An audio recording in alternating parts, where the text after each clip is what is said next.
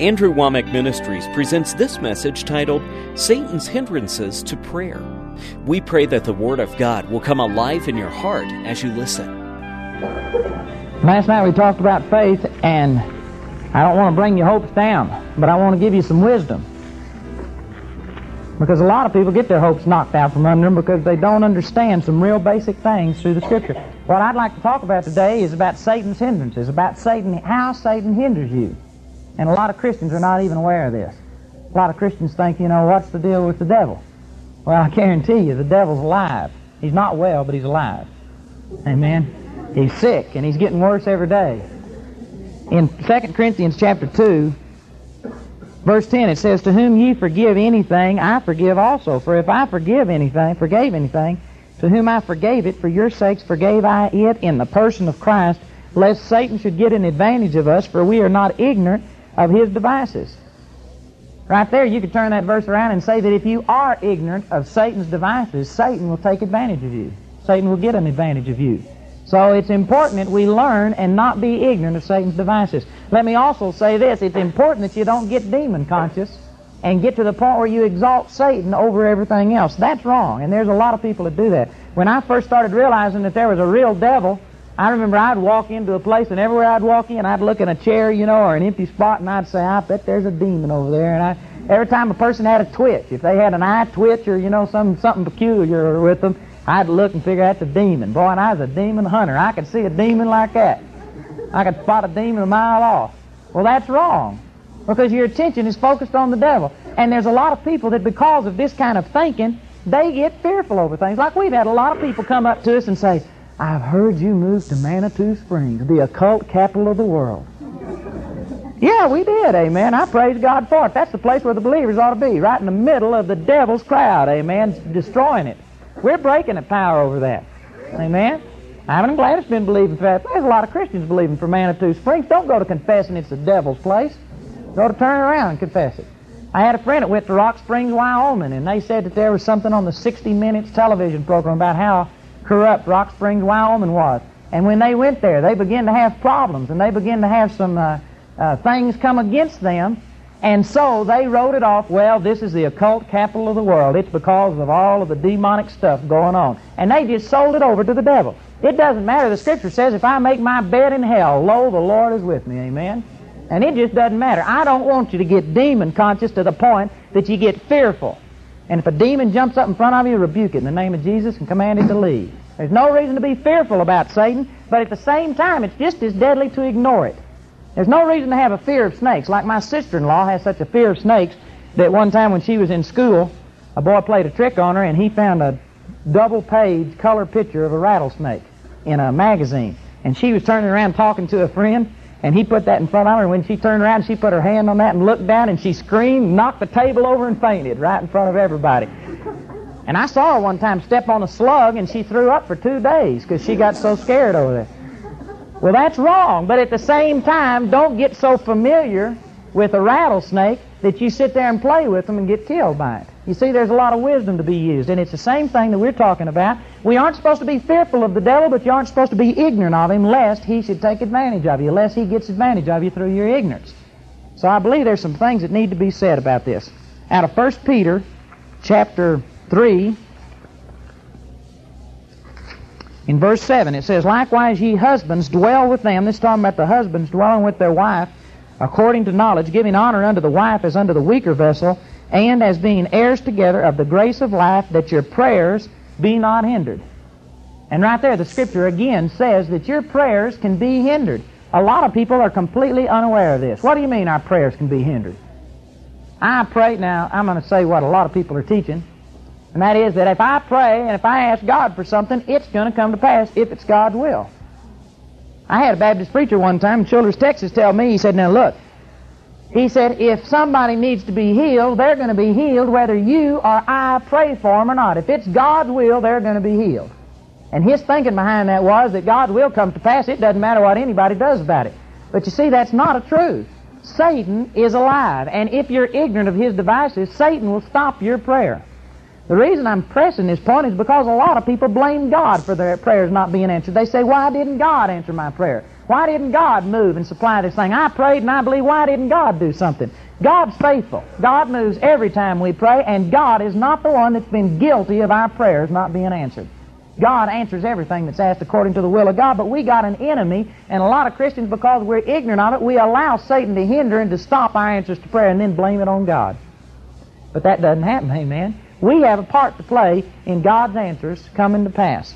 And as far as a person being healed, whether you or I pray for him or not, that's not true. God has already healed everybody that He's going to heal. By His stripes we were healed. 1 Peter 2.24 says that. And it's already done. But you see, we have to believe and we have to receive. The Scripture says we have to lay hands on the sick and they shall recover. God is not laying hands on the sick. God people are laying hands on the sick and they recover. We have to speak to the mountain. He isn't speaking to the mountain for you. You have to rebuke the devil. God does not rebuke the devil for you. And so many people, Lord, rebuke the devil. Lord, get the devil off my back. God can't get the devil off your back. He gave that authority and power to you. It's His power, but it's flowing through you. And if you don't find out that we've got an enemy and begin to rise up and take your rightful place, your prayers will be hindered. Your answers can be stopped, and it's not God that's at fault. Amen?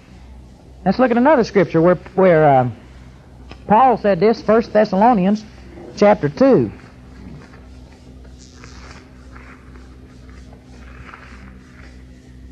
1 Thessalonians chapter 2, verse 18. Wherefore we would have come unto you, even I, Paul, once and again, but Satan hindered us. And right there, the scripture says Satan hindered Paul. And if you'll continue to read this and compare it with Romans chapter 1 and also I believe it's chapter 16, two more times Paul talks about how he'd been hindered coming unto those people. And you find out that for three and a half years after Paul had determined to go to these people, he was hindered for three and one half years. And Paul wasn't a slouch. He was operating in the power and the anointing of the Holy Ghost. And he was still hindered. Now, there's a lot of reasons for hindrances. That's what I want to talk about this morning. How is it that Satan hinders your prayers? But I also want to make one point, and that is, even if you're operating perfectly in the will of God, and if you're operating in the anointing of God, Satan can still hinder your prayers under certain circumstances. Not completely, but he can slow them down. And sometimes there's a need when you've operated in the perfect faith of God to learn how to stand and stand in patience and confess and just stand pat. Because Satan may be hindering not through you, but through other circumstances and through other people, and you have to learn to grab hold of your answer to prayer and stand knowing that God's faithful. God moved. If you aren't seeing a manifestation, it's not God who's at fault, it's Satan that's fighting against you. Amen? So we need to be aware of this. We need to know and get Satan's number. Amen? Satan is a deceiver.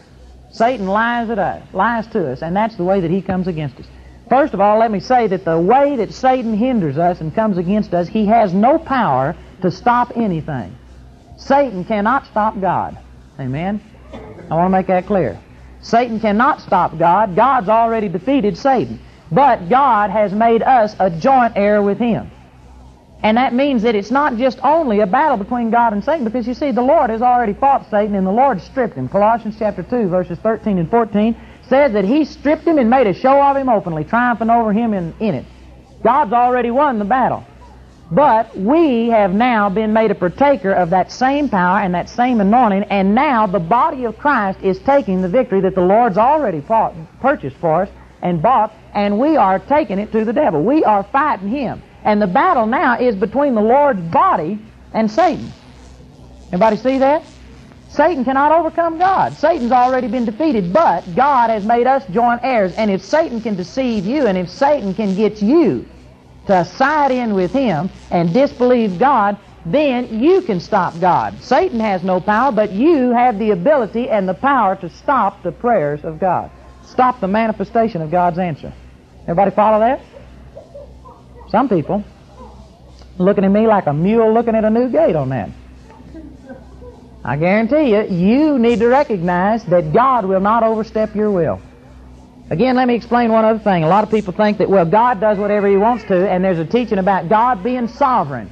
That God is in control of everything. God is going to do as He pleases, and nobody can change it. I even had a person write in. I've only had three critical letters out of the two years and something I've been on the radio. And I had somebody just this last week write in and jump all over me about uh, they said they agreed on most things, but they disagreed about the sovereignty of God. They were saying that Satan was beating God. They thought that's what I was saying. I'm not saying that Satan's beating God. I am not saying, saying that God is not winning out and that his purposes are not coming to pass. God has an overall control, and what God has willed and ordained is going to come to pass. Amen? But we are not pawns. We do, are not made to conform to everything that God wants us to be. God's perfect will does not automatically come to pass. His overall will will come to pass. Simply because He's so great and He's so powerful that He is going to get it done if it takes one person to get it done. Amen. He'll raise up one person and destroy all the works of the devil.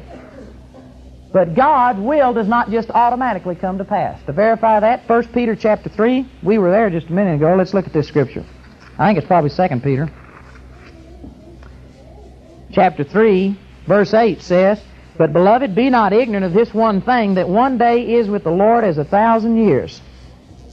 And a thousand years is one day. The Lord is not slack concerning his promise, as some man count slackness, but is long suffering to usward, not willing that any should perish, but that all should come to repentance. Now, this tells us, just as clear as can be, what God's will is. It says that He is not willing that any should perish, but that all should come to repentance. So it is not God's will that one single person go to hell. And yet, Jesus himself said, Many more shall go in by the broad gate unto destruction than the few that will go in by the narrow gate unto everlasting life. So Jesus himself said that God's perfect will is not coming to pass. There are more people going to hell than there are to heaven. And the reason for it is, is because we have a free will and because we have an enemy that is out deceiving people, and God is not forcing you to go to heaven. It's God's will that everybody be saved, but you have a free will, and you can stop God's perfect will from coming to pass in your life. You can go to hell if you want to, and God will protect your right to go to hell. Did you know it? God would stand there and He won't allow anybody to make you go to heaven. Nobody can make you go to heaven. I heard a story about a guy that tackled a man one time. He weighed about 300 pounds and sat on him and said he wouldn't get up until the guy accepted the Lord. and the guy was drunk and he sobered up and finally accepted the Lord. Now, I mean, that may be possible, but if he did, it's because he finally put his will in agreement with God. You can't sit upon a person and make them accept the Lord. Did you know it? God doesn't work that way. God will defend your free right to go to hell if you want to. So the point that I'm saying is, God is sovereign. God can do what He wants to, but brothers and sisters, He's done what He wanted to do. He bound Himself by this Word. Hebrews chapter 6 says it is impossible for God to lie. God is never going to violate this Word. And He said, You choose this day. Deuteronomy chapter 30, verse 19. Behold, I set before you this day life and death, blessing and cursing. Therefore you choose life, that both you and your seed after you may live. God gave you the choice. And you can stop God's power from manifesting itself in your life. Satan can't make you go to hell. He can tempt you. He can do all of these things. But I don't care if you're the worst demon-possessed, messed up person that ever lived on the face of the earth. You can set your will in agreement with God, and all the demons out of hell can't keep you from going to heaven. Amen? And it's the same thing with everything else in the Christian life. Satan is a factor. Satan tempts us. Satan lies against us. But you are the only person that can stop God. You are the only person that God does not overstep your will. God overstepped Satan's will. Satan didn't want to be defeated, but Jesus stripped him. Amen. Jesus de- defeated him and overcame him. And so, the whole um, basis of Satan's attack against us is nothing but deception. He's coming against you and he's lying and he's bullying you and he's making you think that, well, the devil made me do it. The devil didn't make you do a thing. The devil tempted you and you did it. The devil's made you think that you have to be sick. And you see, he's laid down a well down, a well planned uh, strategy against us. And we have learned since the time that we were a little kid how to be sick. We've been taught how to pamper certain things. We've been taught that when it becomes a certain uh, time of the year that it's flu season and that you're supposed to get sick. And and we've learned that you know when you get 60 years old or something, you're supposed to start going downhill. And we started confessing all of these kind of things. Brothers and sisters, that's just not so. It's a lie. It's a deception. And if we'll get the truth, we can stop Satan from doing those kind of things. His warfare against us is nothing but deception, and it's important that you realize he cannot make you do anything unless you submit to his lies. Amen? Well, that's powerful. That is really powerful. You don't have to be sick today. You don't have to be in trouble. And somebody might say, but now wait a minute, you can get so demon possessed that you just have no power. Satan has got such a hold in my life, I can't do anything about it. That's not true. Let me show you an example of this out of Mark chapter 5.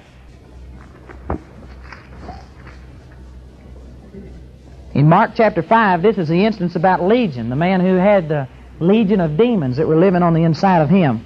Verse 1, it says, And they came over unto the other side of the sea into the country of the Gadarenes.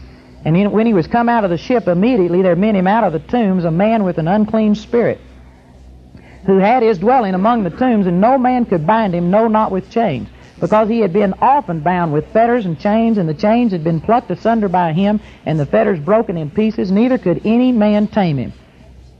And always, night and day, he was in the mountains and in the tombs, crying and cutting himself with stones. But when he saw Jesus afar off, he ran and worshipped him. Now I want you to notice this. Satan does not worship Jesus. Amen? Now Satan will mock Jesus. Satan will do a lot of things. There's a lot of religious people that are making mockery about Jesus. But Satan does not worship Jesus. This is not what somebody reported that he said that he did. This is the inspired scripture saying that he ran and fell at the feet of Jesus and worshiped him. Now the man was so demon possessed that when he opened up his mouth, immediately the demons began to speak, and they cried out and said, What have I to do with thee, Jesus, thou Son of the Most High God? I adjure thee by God that thou torment me not. And so that man was so demon possessed that even though he was trying to worship Jesus, he was demon possessed. The demons started speaking through him. But the point that I want you to see is that this man who had a legion of demons, and I've heard a legion estimated anywhere from 1,000 up to 10,000 demons. I don't know how many it is, but anyway, he was demon possessed. This is the worst case ever recorded in the Bible. And that man ran and fell at the feet of Jesus and worshiped him. And as a result, Jesus cast those demons out of him, and that man was set free. That man did have a will, and regardless of how far gone you are, your will is still functional, and Satan cannot dominate it. He can get you to such a point that you need help. Maybe you can't get free by yourself, but you can at least begin to start resisting. And I've learned this in dealing with people who were demon possessed. We used to go find people that were demon possessed and think that we'll just cast the demons out against their will. I'm going to get this person delivered. They need delivered. They need Jesus. And that's a good attitude, but guess what? It doesn't work that way. If that person is enjoying the demonic stuff, or if they're deceived and if they are entrapped in it, if they're bound by fear and if they refuse to break loose and resist that stuff, you can't cast the demons out of somebody who wants them. Because God will not violate their free will. The only exception to this is when a person withstands the gospel.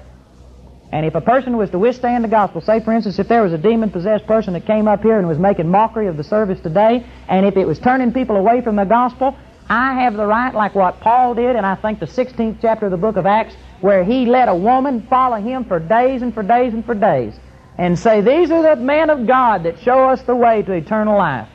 And everybody in the town knew that she was a soothsayer and that she was demon possessed and all of this. And here they were saying that these are the great powers of God. Man, that would destroy your ministry in a second, wouldn't it?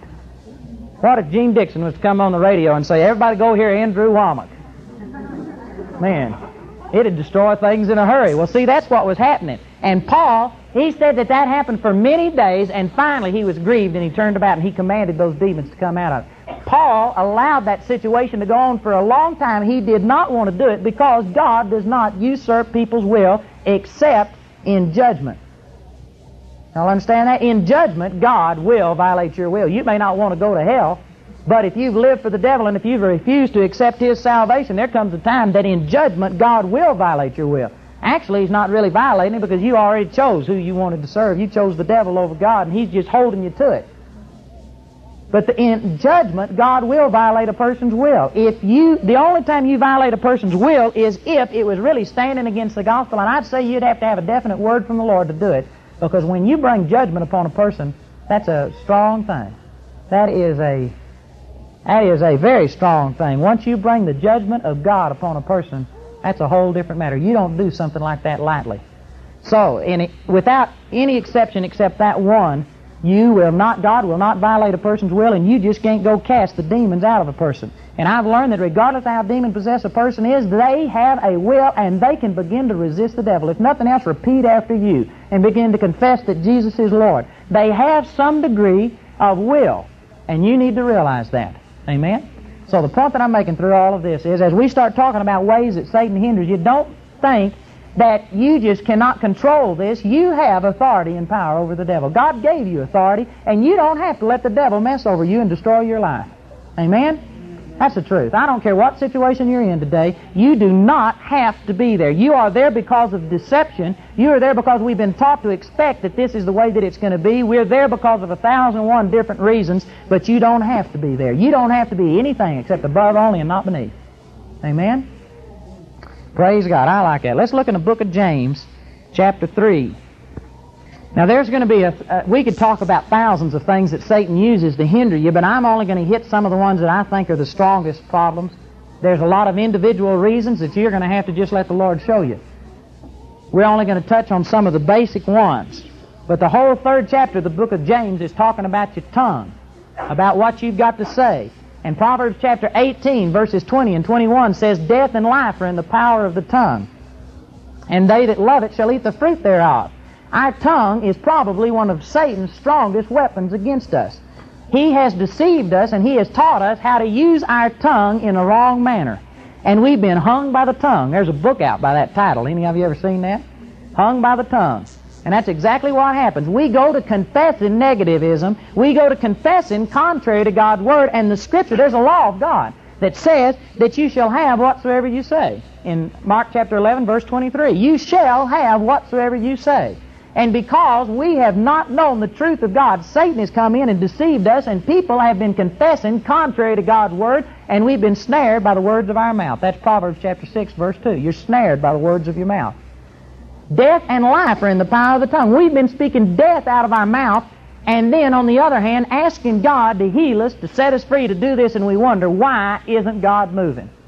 Well, brothers and sisters, you've got to realize that if we don't get our talk in agreement with what we've prayed, then Satan is going to take your very words and he's going to hold them to you and he's going to destroy you and minister death to you right out of your mouth. There's a lot of people you see that pray like, say, for instance, a woman praying for her husband.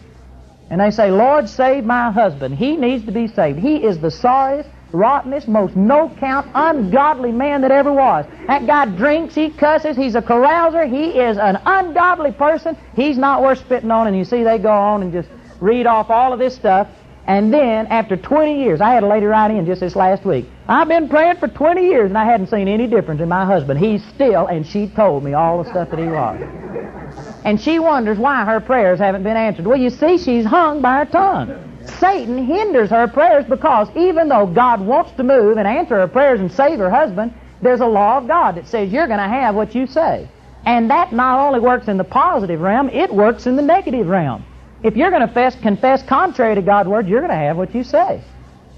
And so you see, Satan has taken her very words and has hindered her prayers and kept them from coming into manifestation. And she was writing me saying, Why doesn't God answer my prayers? Now, how's God going to answer it? He would have to violate His word. He'd have to become a liar and come in and say, Well, no, that's not true. You aren't going to have what you say. God told us in His Word, brothers and sisters, how it's supposed to be done. And if we're ignorant of these kind of things, and if we go to confessing contrary to God's Word, you stop God's power from manifesting itself in your life. So you've got to realize that one of the greatest ways that Satan hinders us is with our tongue. And I don't care if it's popular, I don't care if it's the way you've been brought up all of your life, we're going to have to start changing our thinking and our talking, and we're going to have to start confessing like God's Word says.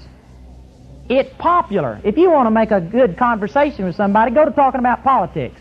Go to blaspheming Carter and saying that old knucklehead Carter, look what he's been doing, look at this and look at that.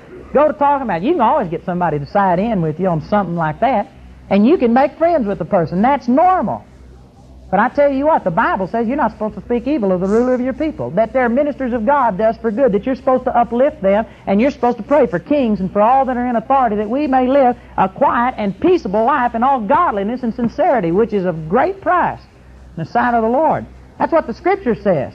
And you may be able to make up a conversation and strike up a conversation with somebody, but you are releasing death out of your mouth. And not only is it going to affect the United States, not only is it going to affect the president, but there's another law of God that says, Give and it shall be given unto you. If you go to bad mouthing somebody else and speaking death about them, guess what's going to happen? You're going to reap it back. Good measure, pressed down, shaken together, and running over shall man give into your bosom. For with the same measure that you meet withal, where, wherewithal it shall be measured unto you again. You go to speaking evil of people, you're going to reap it back. You go to speaking strife, strife is going to come back at you. And then we wonder why our prayers aren't answered. Maybe you've been bad mouthing the president. Maybe you've been sitting here, you know, you can speak negativism in a lot of different ways. You can go to speaking negativism on in small things. Some of you probably think this is unimportant, but I know that there's a lot of you that sit there and like every time you wash your car, say, well, I know if I wash my car, it's going to rain. That's not necessarily sin, but did you know what? It's a negative attitude. What you're saying, in effect, is that I got the blight on me. If I do one thing, it's going to turn out the other just as sure as sure. If we go have a picnic, it's going to rain. You see, that's a negative attitude. It's making you think that regardless of what you do, it turns to dirt. Whatever you do, it goes wrong and you are building, you're speaking words of death out of your mouth. Maybe it's a small thing, but you're speaking words of death right out of your mouth, and then you wonder, why aren't my prayers being answered? And the whole time you're giving Satan something to work with with your mouth. People are always saying, well, that just tickled me to death, or that scared me to death. That's a bad confession, amen. I'm not going to confess something scared me to death. That's negative. And some people might say, oh, that's a small thing. Well, let me say this, that if you can't bridle your tongue, if you can't bridle a small thing, you won't be able to release your faith for the cancer and those other things. Amen? Yes, it's a small thing, but you need to get to where you take care of the small things. A person that can't believe God for a cold can't believe God to heal cancer. And that's a problem a lot of people make. Well, that's a small thing. I'm not going to worry about that. Let's go on to the big things, believing for somebody to be raised from the dead. You got to start with the hangnail, amen? You got to start with the small things, and you've got to start watching the small words that you speak. There is a tremendous amount of negativism that comes out of our mouth just every day about things. And we need to stop that. That's what this whole chapter is about, is about your tongue. How that you can set on fire the whole course of nature with your tongue. And brothers and sisters, it's happened. It's happened. We have set on fire the whole course of nature with our tongue, and we wonder why our prayers are being hindered. Satan's taking advantage of us through our tongue. And also down here in this same chapter, this is talking again about your tongue. It says in verse 8, But the tongue can no man tame. It is an unruly evil, full of deadly poison. Therewith bless we God, even the Father, and therewith curse we men which are made after the similitude of God.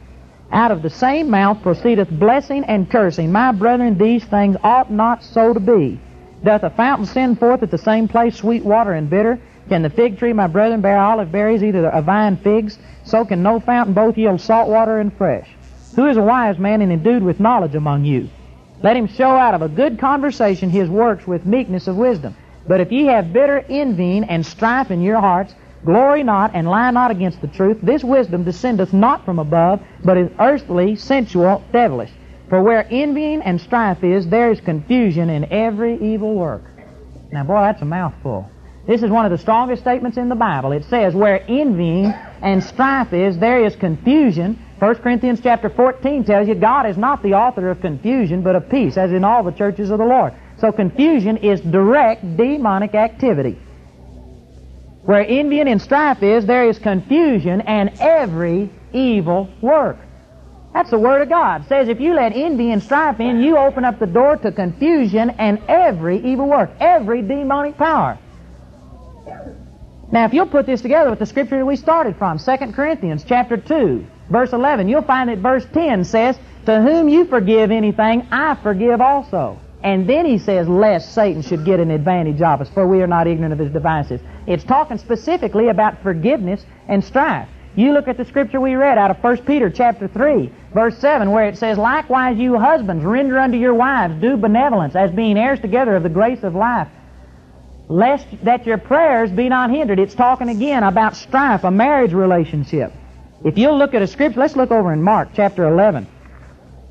We read Mark chapter 11, verses 23 and 24 quite often about faith, and there are good scriptures on faith. But to give this balance, you need to read verse 25 and 26 also. It says, And when ye stand praying, that's telling you how to believe. Verse 24 says, Whatsoever things you desire, when you pray, believe that you receive them, and ye shall have them. That's a powerful scripture on faith, and we teach a lot on that. But it goes on to say, And when ye stand praying, forgive if ye have aught against any, that your Father also which is in heaven may forgive you your trespasses. But if ye do not forgive, neither will your Father which is in heaven forgive your trespasses. Well, that's another strong statement, isn't it? Again, it's talking about if you've got strife in your heart, brothers and sisters, you can kiss your answers to prayer goodbye. Not that God won't answer, not that God wouldn't be willing to answer, but strife opens the door to confusion and every evil work. You're going to have so much demonic activity coming against your prayers that they won't work. And you see, there's a lot of faith people today that are hearing the faith message and getting turned on and going out and praise God. I'm going to believe for a thousand dollars. I'm going to start believing in prosperity. I'm going to believe in healing. I'm going to do this. I'm going to do that. They're confessing all the right things. They're doing all this, and they're fighting like dogs at home. And then they wonder, where's my problem? What's wrong? I've been confessing my seven basic confessions every day. I've been doing this. I've been doing that, and they wonder where the problem is. You need to realize that Satan is an enemy. He goes about as a roaring lion, seeking whom he may devour. He can't devour you. He can't devour just anybody. He seeks somebody to devour. Somebody that's stupid enough to open up the door through strife and through envy and through all of these kind of things. And if we're allowing strife in our life, it will kill us in a hurry. Brothers and sisters, the thing that Satan tries to do in a body situation is put strife in it. If he can get somebody to striving about the way Wayne combs his hair, or the way he dots his I or crosses his T, or doing something like that, that's a small beginning, but he'll enter in and begin confusion will begin to come and every evil work. Man, you need to watch what you do. You need to quit striving. Strife will kill the power and the anointing of God. It's one of the most deadly things in the body of Christ. And brothers and sisters, we can't afford it. There may be certain times that even though you love a person, if there is just strife, and if they're ministering strife, you may have to just separate. The scripture says to live peaceably with all men as much as lies within you. Live peaceably with all men. But if a man refuses to be peaceable with you, you need to separate yourself from strife. The Lord did that. He separated people that He prayed for from the doubt and the unbelief, the strivings and the complaints of people all the time. He took people apart from the multitude and prayed for them because strife and unbelief of other people can affect you. And you need to realize that as a body of believers, we need to get together and come together and get love flowing. That's the reason God's ministering so much about love. Is because love cast out all that fear. It casts out the strife. It overcomes. The scripture says love covers the multitude of sins. And then in Proverbs it says love covers all sins. Love covers that strife and it'll do away with it. And we've got to start operating in love one towards another or you'll be hindered. Let me share one other thing.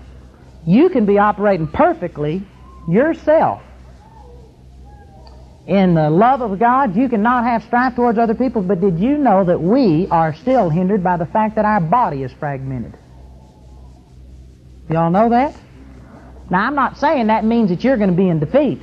No, you will be above only and not beneath, just like what the Scripture says, but you will have hindrances simply because the body of Christ is not where it's supposed to be. Y'all believe that? Let's look over in 1 Corinthians chapter 5, and I'll show this to you. In 1 Corinthians chapter 5, this is where he's talking about a man that committed incest in the body. That is, that he had his father's wife to his wife. He went in unto her. And Paul rebuked him, and he said, This kind of thing is not even mentioned among the unbelievers. And here you are, a group of believers.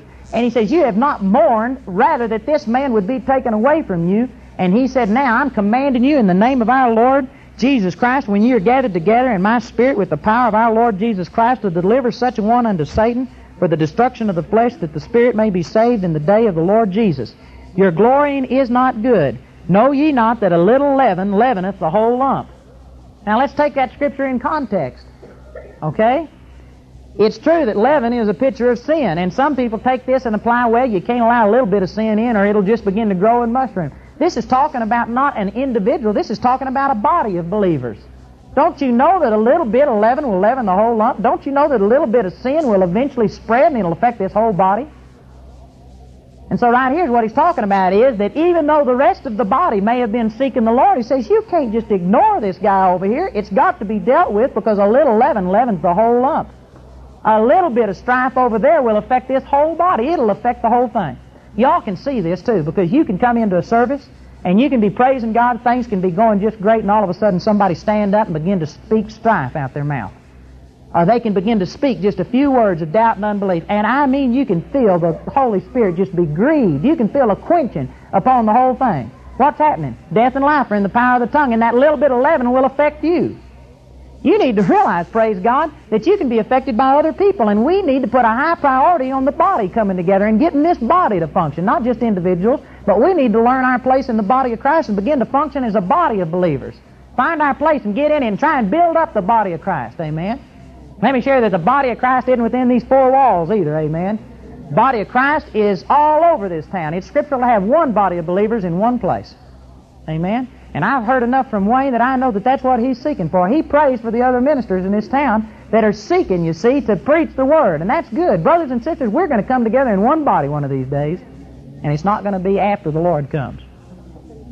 It's going to be before. We need to come together because even though we may be operating powerfully, we need the agreement of our brothers and sisters. If they're in strife, if there is division there, then it's going to hinder us to some degree or another. You look on the day of Pentecost, the reason the power came, it says that when the day of Pentecost was fully come, they were all with one accord in one place. Now, some people might think, well, that doesn't mean anything. It does. You get everybody in one place, in one accord. One accord, according to 1 Corinthians chapter 1, verse 10, means that we are speaking the same thing, of the same mind, and of the same judgment. Now that's not sloppy agape, amen. That's not just sitting there saying, well, I love you despite. That's coming together and not only saying I love you, but agreeing. Getting the truth and agreeing from God's Word. Being of the same mind and of the same judgment. When we get perfectly united in one accord like that, I guarantee you, you'll see the Holy Ghost shake the place again. You'll see cloven tongues of fire. You'll see 3,000 people get saved in one day. Miracles happen because the people were in one accord. Psalms chapter 133, the very last verse. Well, the whole, the whole chapter says, Behold how good and how pleasant it is for brethren to dwell together in unity. For there the Lord, the last verse says, For there the Lord commanded the blessing, even life forevermore. God's commanded His blessing upon the unity of His people. Amen. When you get God's people together in unity, there is an anointing that flows that won't flow any other way. And brothers and sisters, we're going to have to start standing against strife and realizing that it doesn't matter if you have the best singing that there is, if you have the best preaching that there is, if you have all of the signs and the wonders and the miracles, if you don't have unity and love flowing among the body, you are going to allow envy and strife to come in, confusion and every evil work. You'll see the Word of God just knocked out from under people. We've got to start getting in unity. You've got to start bridling your tongue and quit speaking evil of people. Amen? If you don't love me, it doesn't matter. Love me anyway, amen? Just love me because God told you to. I don't have to be perfect for you to love me. Praise the Lord. And you don't have to be perfect for me to love you. We need to start loving one another and we need to start bridging the gap. I am not talking about ignoring problems. There's a lot of people that do that. There's a lot of people that see a partial truth in this and they say, well, praise God, I'm not going to go speaking against anybody. And so somebody comes along that's blaspheming the name of the Lord and saying that Jesus is not divinity, that he was a God, or like a Mormon, right? Or a Jehovah Witness. They come along preaching false doctrine, and nobody will stand up and speak against them because, well, I don't want to speak against anybody. Now, if you're going to do that, Jesus operated in strife because Jesus said, You scribes and Pharisees, you hypocrites, you vipers, you whited sepulchres full of dead man's bones. That's pretty strong, isn't it? I've never said that to anybody. A lot of people think, a lot of people think I'm mean, but I have never come close to saying anything like that. There is a time for a rebuke. If you love a person, I mean love them with a godly sincerity, you've got to rebuke them. Now, there's wisdom to use in that. But if you truly love me, and if you saw me fixing to do something that was going to kill me, and if you say, well, I love you too much to say anything to you, you're just a liar is what you are. Let's look at a scripture over in Leviticus chapter 17. This is a, this is a really good scripture. This is part of the Old Covenant, the law that God gave, and it was a command that he issued. Leviticus 17. Or maybe it's not 17. Maybe it's chapter 19, verse 17. There it is. Leviticus 19, 17. It says, Thou shalt not hate thy brother in thine heart. Now, see, that's what we're talking about, right? Is love. Not hating your brother, but loving him. And then the rest of the verse says, Thou shalt in any wise rebuke thy neighbor and not suffer sin upon him. You can turn that verse around and say and be scripturally correct that if you do not, under any circumstance, rebuke your brother, and if you allow him to get in sin, then you hate your brother in your heart. A lot of people say, oh, but I love them too much to tell them the truth. What they actually mean is, I love myself too much to suffer the rejection that might come if I was to counter them and they reject me. It's actually selfish love. If you love a person with all of your heart, man, you will do what it takes. If it means them turning their back on you and hating you for the rest of your life, you're going to tell them the truth because you love them and you want them to know the truth. Amen? Romans chapter 12, verse 9 says, Let your love be without dissimulation. Anybody know what dissimulation means? Boy, I tell you, if I ever heard the Lord speak to me, it had to be the time that He told me what dissimulation meant. Because I was riding down the road, and I thought of that scripture, and I had not the foggiest idea what dissimulation meant. And the Lord told me it meant hypocrisy, falseness, a lie. And I went home and looked it up in the dictionary, and those are the exact words. Amen? I believe that's the Lord. Dissimulation means that it's a lie. It's hypocrisy. It's false. So let your love be without any falseness or hypocrisy in it. The rest of that verse says, abhor that which is evil, cleave to that which is good. I was brought up under a teaching of sloppy agape, is what I call it. Now, there is an agape love, but there's a lot of people preaching the agape love of God that are saying, oh, don't ever offend anybody. These people that believe that the baptism of the Holy Ghost is of the devil and come up and tell you that, just smile and be sweet and show them your love. And get in the closet and pray for them, and God's going to change them. Well, that's deception, brothers and sisters. God is going to change things through His Word. God does everything that He does through His Word. The Bible says in 1 Peter chapter 1, verse 23, that we are born again by the incorruptible Word of God. Faith only comes by the Word. Faith does not come by love. Faith works by love, according to Galatians chapter 5, verse 6. Faith and love have to function together, but faith comes by the Word. And I don't care if you show them love. I don't care if you smile and they're just sweet to them and shaking your head. That won't produce faith. The Word's going to produce faith. And if somebody comes up and blasphemes the Holy Ghost in front of you, now there's some wisdom to use. Don't get up and jump on them. You sorry, ungodly thing, you're going to hell. Don't you know you blaspheme the Holy Ghost and jump all over? That's not right. But you can sit there and in love say, brother, I love you, but did you know that the Bible says, like 1 Corinthians chapter 14, verse 39, covet to prophesy and forbid not to speak in tongues? That's a command from God, and I'd exhort you to be careful. Amen. Now you can say that in love. You can say it in love, but you see, you planted a seed. You planted a seed right there, and that's a true kind of love. When Jamie received the baptism of the Holy Ghost, she was taught, don't ever say anything about it. They'll see it. So as a result, she didn't say anything about it. And they did see it. Her family asked her, what's happened to you? And her sister said, there's something different about Jamie. Jamie just smiled and didn't tell them a thing. And as a result, she missed a golden opportunity to plant God's Word, and as a result, they still haven't received. I'm not saying that to condemn Jamie. She's confessed all of this. I'm saying that we've made mistakes. Not knowing that God is going to have to, even if He answers my prayer, He's going to have to find somebody that's bold enough to speak the truth and come across their path and plant the good Word of God.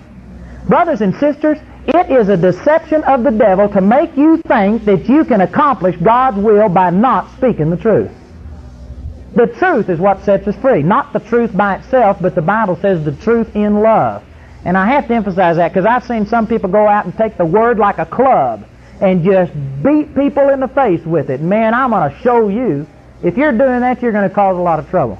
The truth has to be spoken in love. The word is not a club, but it is a hammer, is what the Bible says out of Jeremiah. It will break in pieces. You've got to use it, but you've got to use it in love. There has to be a balance of these things. Amen? So anyway, we got off on this by talking about strife and talking about how that we need to operate in love, but a God kind of love. A love that loves another person enough that you'll tell them the truth even if it means them rejecting you. Now that is a true, godly kind of love. Another thing that will stop strife is if according to Ephesians chapter 4 it says that we need to start growing up in Him speaking the truth in love. We need to get to the point where we speak the truth in love and we reach a place where brothers and sisters we have such a relationship that if you're upset with me and if you're mad with me, instead of going tell somebody else about it, tell me about it. Tell me about it in love. And I tell you, there may be some problems when you first do this. But if you'll really make a commitment that I love you and that we are going to eliminate strife and that we're going to come together, you'll see this start stopping strife. Because did you know Satan is a deceiver? The Bible says out of Revelation chapter 12 verse 11 that he's the accuser of the brethren. And he's continually accusing us. I don't know about Wayne. I'm saying this just from my experience, but probably this applies to him. I've seen it happen to every minister I know of. That when you're up ministering, you see somebody that looks like death warmed over, like they don't like what you're saying, and boy, you just begin to get all kinds of inputs about, I wonder what that person's thinking. I wonder this and I wonder that. And you know, I found out there was a lady in Childress, Texas, in this body that we were in, that looked terrible every time you preached. she looked like she was just mad at you, ready to rub your nose in the dirt. And er, after it's over, she'd come up and say, Boy, that's the best thing I've ever heard. She'd just praise God. And I began to learn that you can't go by how a person looks. And I found out that most of what Satan's doing is nothing but accusations.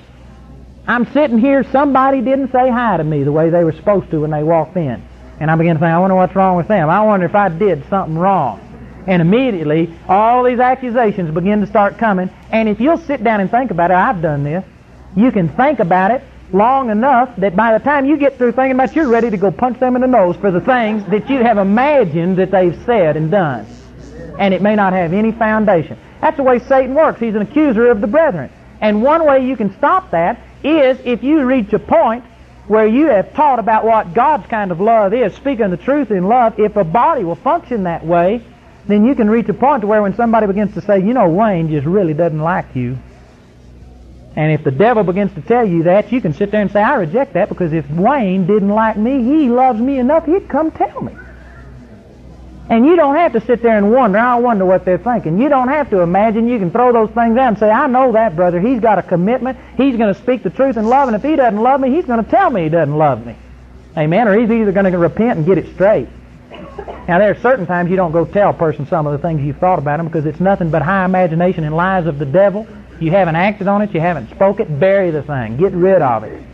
But if you have caused trouble, and if it really has been manifest back to that person, there comes a time of coming and asking forgiveness and restitution. But if you'll reach a point like that, you'll find out that, man, Satan won't be able to lie to you and bring up all these high imaginations because you know. You say, I know those people so well that if they don't like me, they're going to let me know. And I don't have to second guess them. I don't have to sit here and imagine it. Boy, there's a liberty among that. You can be comfortable with people like that. Did you know it? And I've got some brothers that we've disagreed with. But I have complete liberty and freedom around them because if they don't like me, I'll know it. They'll tell me what they don't like, and we share it in a good way, and there's a complete open relationship. And brothers and sisters, the body of Christ has to come into that. Strife is one of the biggest hindrances that Satan uses against the body. And in homes, I'm telling even about Christian homes, spirit-filled homes, homes that are here represented today, there is striving among husband and wife, and it'll kill you especially among husband and wife. According to 1 Peter chapter 3 verse 7, your prayers will be hindered if there is strife among you. You cannot afford strife. It is deadly. It's worse than cancer. You wouldn't allow cancer in your home. You'd go to fighting it some way or the other. But brothers and sisters, a lot of Christians allow strife. They fight on the way to church, come in and sit down and just try and patch it over and forget it and go on. It's just normal. Everybody does it. If you're using the as the stomach turns as your standard of what a Christian home is supposed to be like, you're going to wind up in a mess.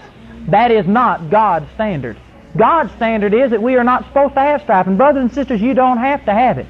Again, I'm saying strife is a method of the devil, and strife does not, or let me say, Satan cannot make you strive.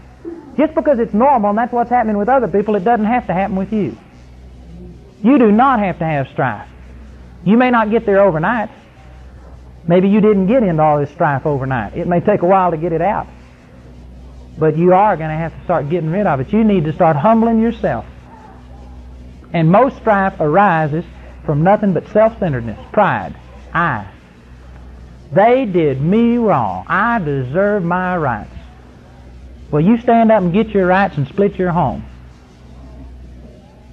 You know what? You'd be better off to bite your lip and have injustice done to you the way Jesus did. Jesus showed his love towards us in that he took all of the rebuke and all of the scorn that people could throw at him, and he sat there and loved them. And as a result, 2,000 years later, man, there's the greatest revival going on that's ever hit the face of the earth because of the love that Jesus had. Amen? Brothers and sisters, you taking the matters into your own hand and you getting justice and you defending yourself will split your home. Vengeance is mine, saith the Lord. Amen. You let God handle your marriage problems. You let God begin to work on them, and I guarantee you it'll work. When Jamie, if she ever speaks back at me, and if we ever get to arguing over anything, I guarantee you I, I could handle Jamie. But when I see her start praying, that just is unreal. She goes to praying, and I know that she's praying, and boy, the Lord gets the pressure in me, and I can't stand that. Something's got to change. It'll change me in a hurry. I'm not about to go argue with God. I might argue with Jamie on some occasions, but I am not about to go argue with God. Amen? And so we need to realize that most of the strife in a home comes from just nothing but I. Self-centeredness, the fact that I refuse to bend. They told me to take out the trash, and I'm just tired of getting told to take out the trash. Amen? You need to get your thinking straight. I've seen the trash cause arguments before. That's not right. Amen? We need to realize that that's a deceit and that that's a deception of the devil. Amen? So that's one way. I'd say that probably that is the most important way, or the or the biggest way that Satan hinders our prayers is through strife. And brothers and sisters, we need to start putting a high priority on operating in love in our homes, in our church, and in and towards other people. Amen. We need to watch what we've got to say. Let me share another thing. We're just hitting some of the basics. But this is another thing that confuses a lot of people. They take Mark chapter 11 verse 24, whatsoever things you desire when you pray, believe that you receive them and you shall have them. So they go to praying for their husband or they go to praying for their wife and they say, I claim then that they are saved, baptized in the Holy Ghost, operating in the Word of God and bless the Lord, it's gonna happen. And then they say it rock on and it doesn't seem to happen and happen, happen. Well, now there's a lot of reasons. It may be the fact that you aren't praying right. Maybe you're praying that and then speaking negative about them like we talked about. But say that you've done everything right and you know that you have, and you know that you've really operated in faith, and you've seen that same measure of faith produce healing in yourself. Healings of cancer, you've seen it change. You've seen miracles happen, and yet in this instance it doesn't seem to work. Here's another hindrance to your prayer that you need to realize, and that is other people are a hindrance to your prayer.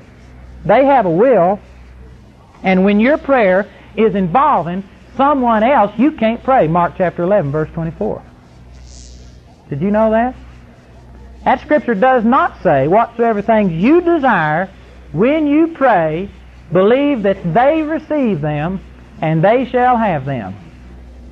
That's talking about you believing and you receiving. You've got authority over your own life, and when you're praying for yourself, you can say, I have prayed, I know that I receive, and I shall have it. But when you're praying for somebody else, you need to realize that they have a will and that they can accept or they can reject. And you need to realize that Satan can hinder your prayer through other people, not only through you. Now, when I learned this, I learned it in the area of finances. This is one of the biggest ways to explain this. Because when I started believing the Lord for finances, I thought, well, praise God. It's God's responsibility to get the money to me. I don't care how He does it. And I'd go to praying for finances. And my finances were hindered. I was one of the problems. Now, see, here's another hindrance. You've got to act on the Word of God. I thought, well, I'm a minister, and a minister's supposed to receive his uh, uh, living through offerings. And I refused to work. And I wouldn't work. Nobody could make me work. I mean, we went to the point we went without food two and three weeks at a time. I mean, without anything. And part of that time while Jamie was pregnant with Joshua. Two weeks without food one time in her eighth month of pregnancy. That's pretty dumb. But that's where we were. It wasn't the best way, but our heart was right. I just didn't know. And God blessed us in spite of ourselves. The scripture says in Psalms 116, verse 7, that the Lord preserveth the simple. Amen. And I got preserved. but I was a hindrance to myself. The Lord finally showed me that the scripture says out of 1 Corinthians chapter 9 that those that preach the gospel should live of the gospel. I wasn't preaching the gospel. I was called a minister, but I wasn't preaching to anybody.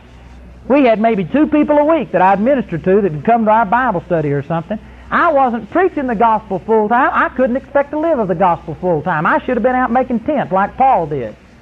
And the Lord finally showed that to me, and when I started acting on it, God started supplying our needs in abundance. Now that I am full time preaching the gospel and I don't have time to work, God supports us full time. Amen. And I learned that I was a hindrance to myself because I wasn't doing exactly what God told me to do. The Bible says if any man doesn't work, neither should he eat. If I'm not working preaching the gospel, I need to be working doing something else.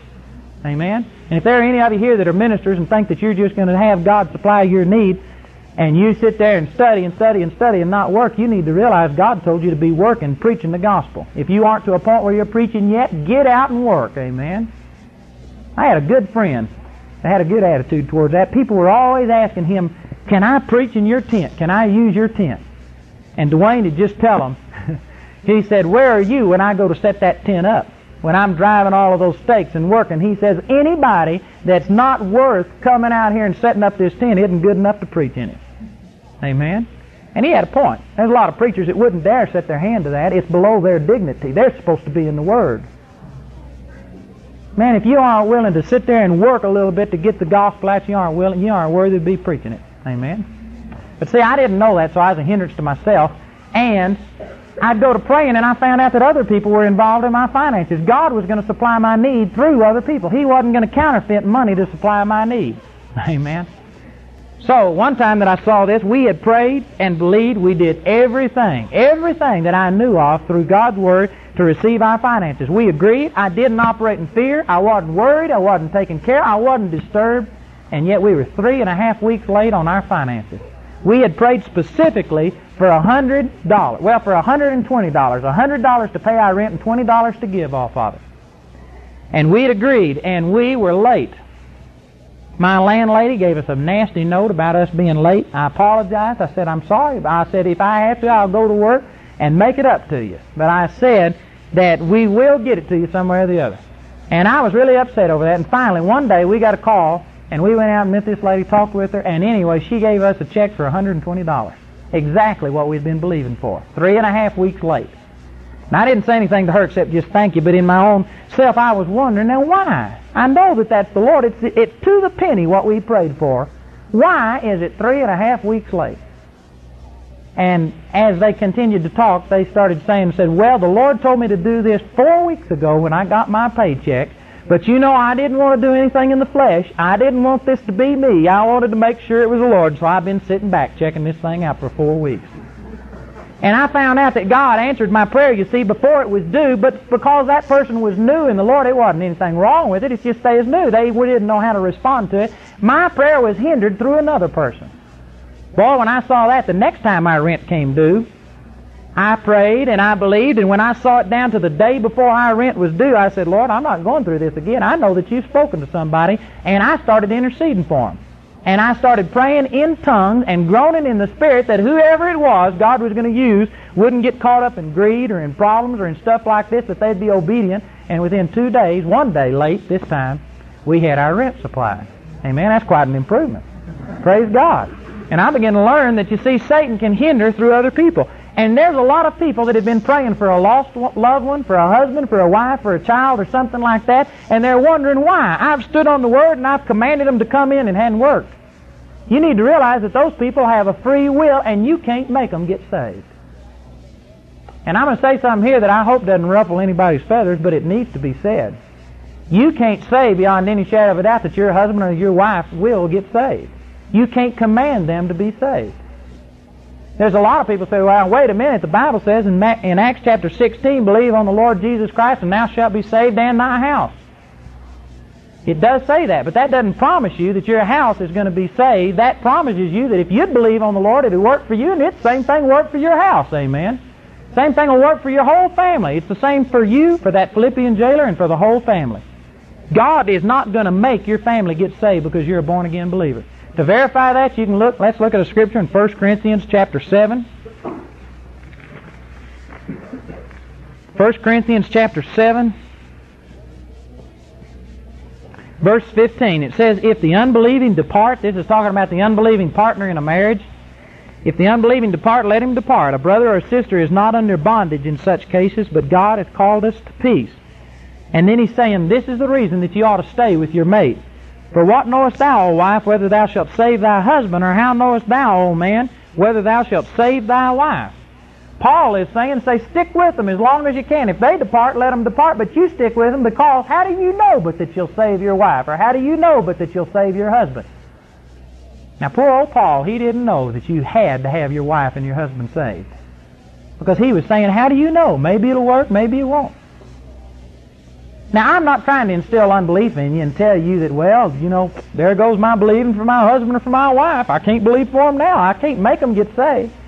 I'm not saying that. I'm just saying that you need to realize you can't force them to be saved, but you can, through intercession, present such a powerful witness to them and such a strong intercession that 99.9% of people in their right mind would respond to it.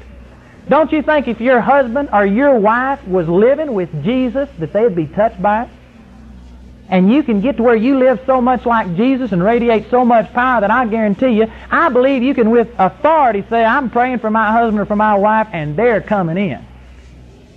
But you also need to leave the option open that they do have a free will, and if that person was to harden themselves and reject it, you can't make them get saved. It is possible that they might reject it. But how do you know what they're going to do? You pray for them just like they're going to receive it. You believe and intercede but this will stop a lot of people from getting into despondency and saying, why aren't my prayers being answered? I stood on Mark 11:24.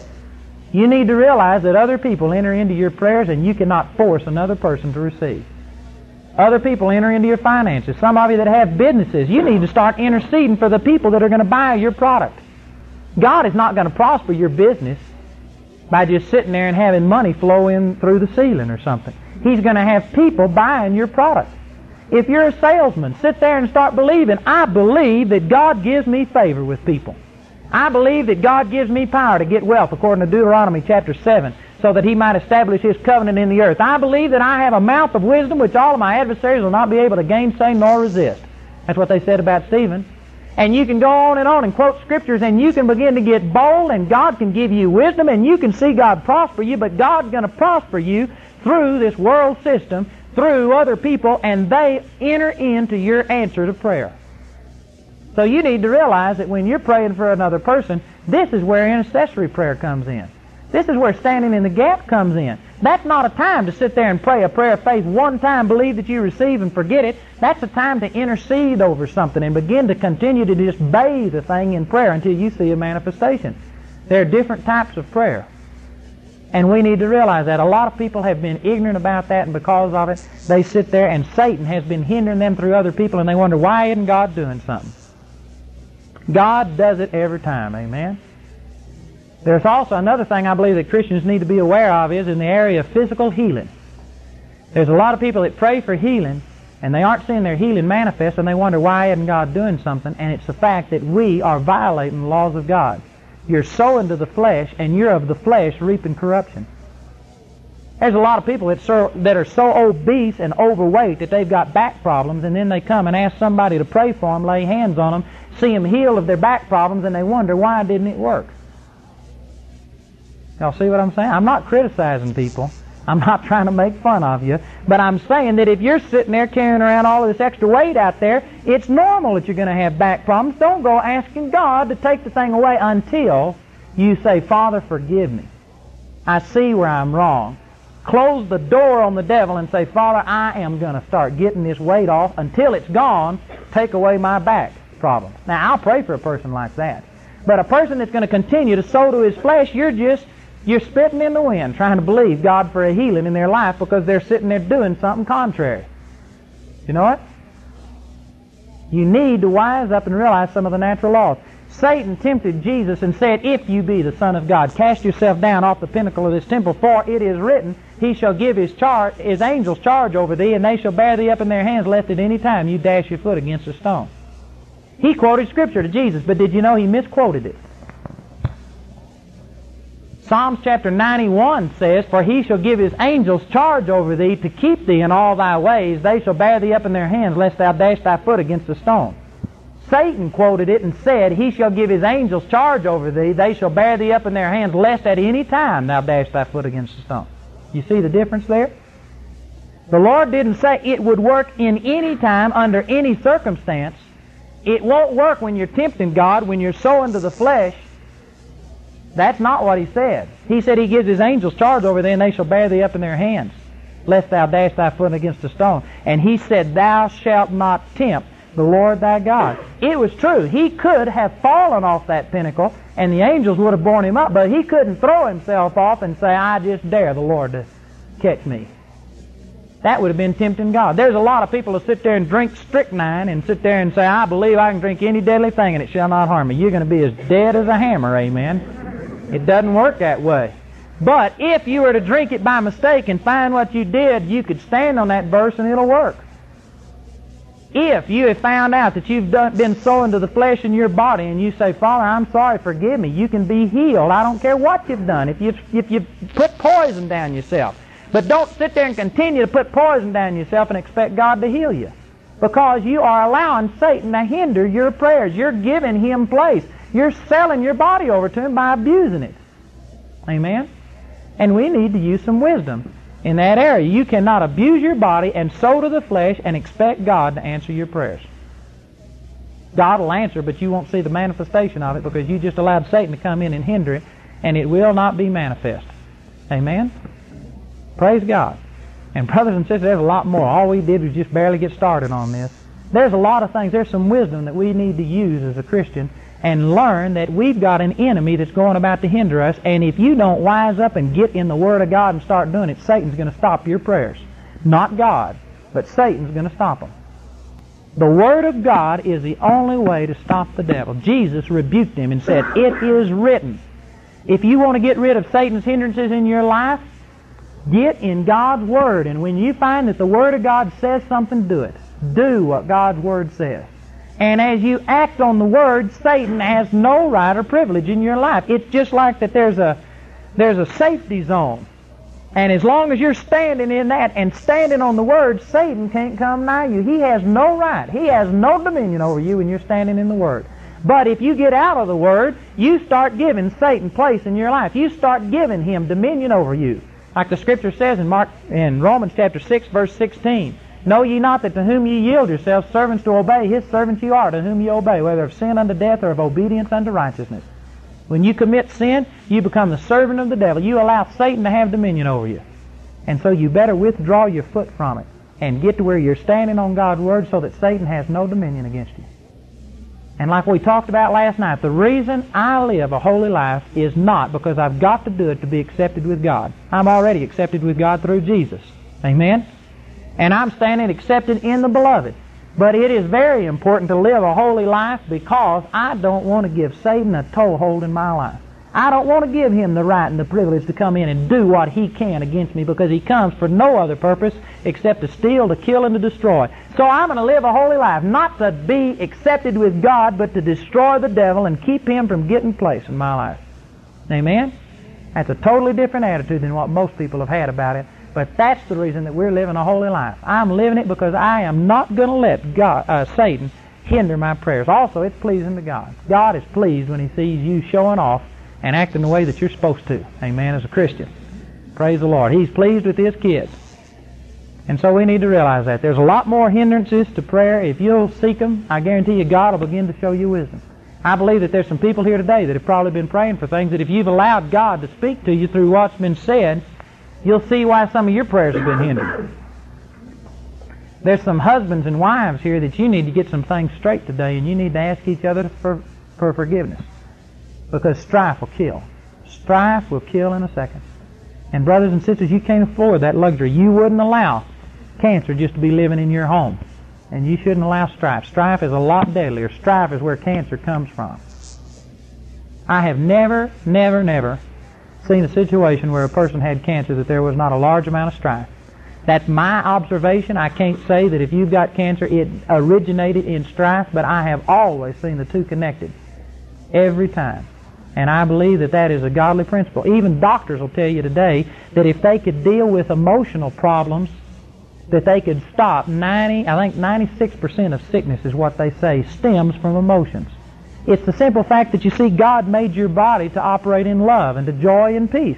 And when it starts feeling hatred and strife and fear, those are supernatural forces that the body was never meant to function under. And your body begins to operate in stress. It begins to pump all kinds of poison through your body. Your cells, cancer, is basically the cells of your body going crazy and just destroying each other, eating them up. And it just simply comes because you have got out of operating in what God intended you to be, and because of strife, and because of fear, and because of turmoil, things like this, your body is rebelling at it. You deal with the strife and stop it, cancer will stop. Amen? That's true. That's the truth. So you need to realize that those things are hindrances to your faith. And they're hindrances to your prayer, and you need to get rid of those things and start operating in faith. Let's stand up and have a word of prayer. We hope that your heart has been quickened by hearing the Word of God through this message. Remember, Andrew Wommack Ministries operates a helpline that you can call for prayer and information at 719 635 1111. We have a ministry website at www.awmi.net, and you can write the ministry at P.O. Box 3333, Colorado Springs 80934. Until next time, we pray that you will reach out by faith and receive everything that is yours through God's grace.